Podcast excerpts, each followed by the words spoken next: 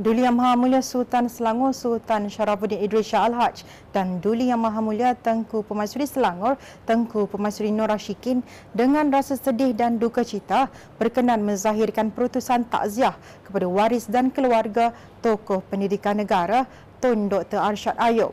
Allahyarham Tun Dr. Arshad Ayub telah kembali ke rahmatullah pada 14 Jun 2022 di usia 93 tahun.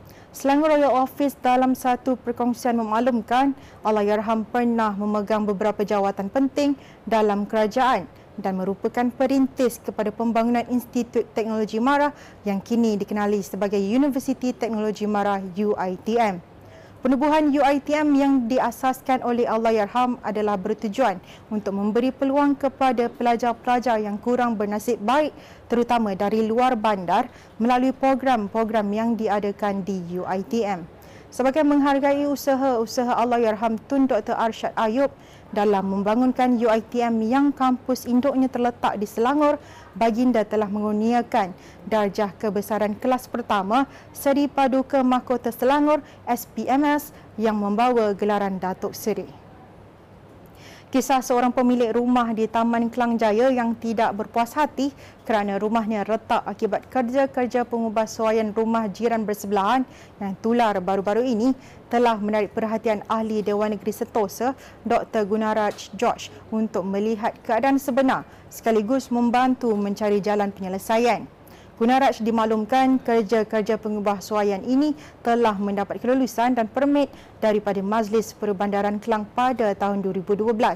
Pada tahun 2015 palang 2016, satu aduan telah dikemukakan kepada pihak Majlis Perbandaran Kelang MPK dan atas aduan tersebut, MPK telah bertindak melantik perunding untuk mengenal pasti punca keretakan dan perakuan kukuhan struktur tambahan rumah tersebut. Menurut Gunaraj lagi, meskipun kes pengadu telah melalui tuntutan sivil dan telah diputuskan mahkamah namun tidak membawa kepada penyelesaian. Oleh itu, pihaknya mengambil tanggungjawab untuk membantu menyelesaikan secara inklusif dan harmoni dengan merancang perjumpaan bersama yang dipertua MPK dalam masa terdekat.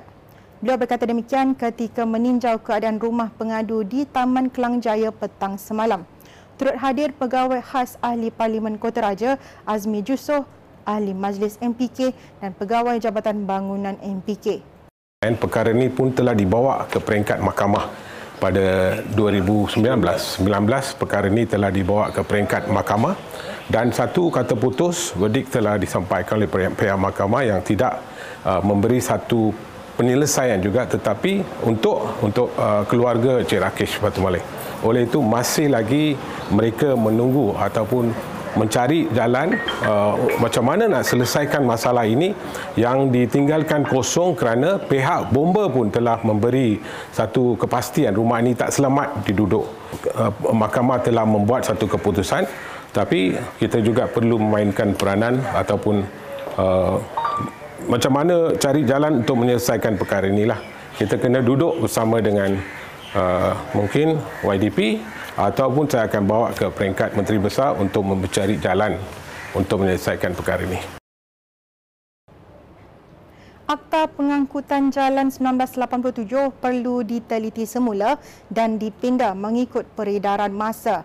Ketua Pusat Penyelidikan Keselamatan Jalan Raya Universiti Putra Malaysia UPM Profesor Madya Dr. Lo Teck Hua berkata akta itu perlu dikemaskini berdasarkan keadaan semasa pengguna jalan raya. Katanya banyak perkara telah berubah dari 1987 hingga 2022 seperti kenderaan dan struktur jalan raya. Oleh itu, penelitian serta pemindaan terhadap Akta Pengangkutan Jalan 1987 perlu dilaksanakan bagi memastikan sebarang kesalahan penggunaan jalan raya dapat dikenakan tindakan sewajarnya. Beliau berkata demikian dalam program Bual Bicara bertajuk Hak Pengguna Jalan Raya yang disiar secara langsung menerusi Facebook Media Selangor dan YouTube Selangor TV semalam. So kita mesti tengok adakah akta-akta yang sebut dalam Akta 1987 itu masih uh, uh, boleh diguna dengan uh, efektifnya ataupun sudah tidak relevan. Yes, yes. Uh, sehingga uh, termasuk uh, betul jenis-jenis kesalahan. You tak nampak kesalahan itu pada 1987. Okay, sebagai contohnya, bawa laluan uh, uh, lawan arus trafik. Itu satu new type of uh, uh, kesalahan. Uh, adakah kita punya akta boleh ambil tindakan ke atas pengguna jalan itu atau tidak? Uh, seperti apa yang dah berlaku uh, tahun lepas ke, saya percaya tu, Akta 1987 okay, dah diubah untuk uh, menangani masalah drunk driving. Uh, itu satu satu example yang paling yang bagus. Golongan orang kurang upaya OKU yang mempunyai kekurangan jangka panjang melibatkan fizikal, penglihatan, pendengaran, pertuturan, mental, pembelajaran dan lain-lain disaran membuat pendaftaran segera di Jabatan Kebajikan Masyarakat JKM bagi memudahkan pihak kerajaan merancang program dan perkhidmatan berkaitan dengan pencegahan, pendidikan, habilitasi dan rehabilitasi serta latihan. Melalui perkongsian di laman Facebook Anak Istimewa Selangor Anis, terdapat 32 keistimewaan sebagai OKU berdaftar daripada pelbagai agensi antaranya mendapatkan pengecualian bayaran pasport, pelepasan cukai pendapatan, keutamaan semasa pemberian vaksin COVID-19, kaunter khas OKU dan banyak lagi. Pendaftaran boleh dilakukan secara bersemuka dengan hadir ke kaunter pendaftaran di JKM yang berhampiran atau secara dalam talian. Sebarang maklumat lanjut, sila layari laman sesawang oku.jkm.gov.my.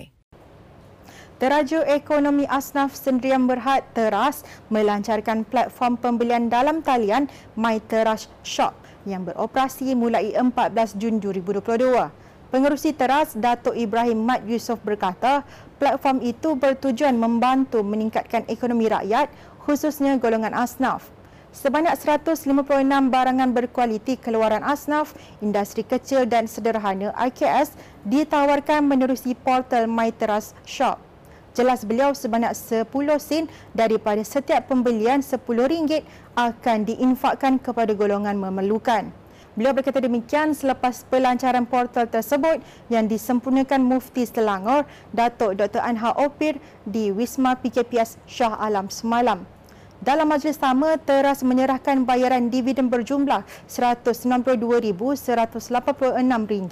yang disampaikan oleh pengurusi teras Datuk Ibrahim Mat Yusof kepada Mufti Selangor, Datuk Dr. Anha Opir mewakili Majlis Agama Islam Selangor MAIS. Cumanya di sini setiap pembelian kita akan infak. Uh, kalau kita beli RM10, RM10 itu 10 sen akan kita sedekahkan kepada yang memerlukannya. Kalau kita beli 300, berapa tu? RM3. Kalau kita beli RM3,000, banyak lagi lah. Jadi uh, boleh beli dan barang-barang ni akan dihantar ke rumah dengan courier service. Sekian semasa hari ini, terus layari platform digital kami dengan cara Media Selangor dan Selangor TV. Bertemu lagi esok.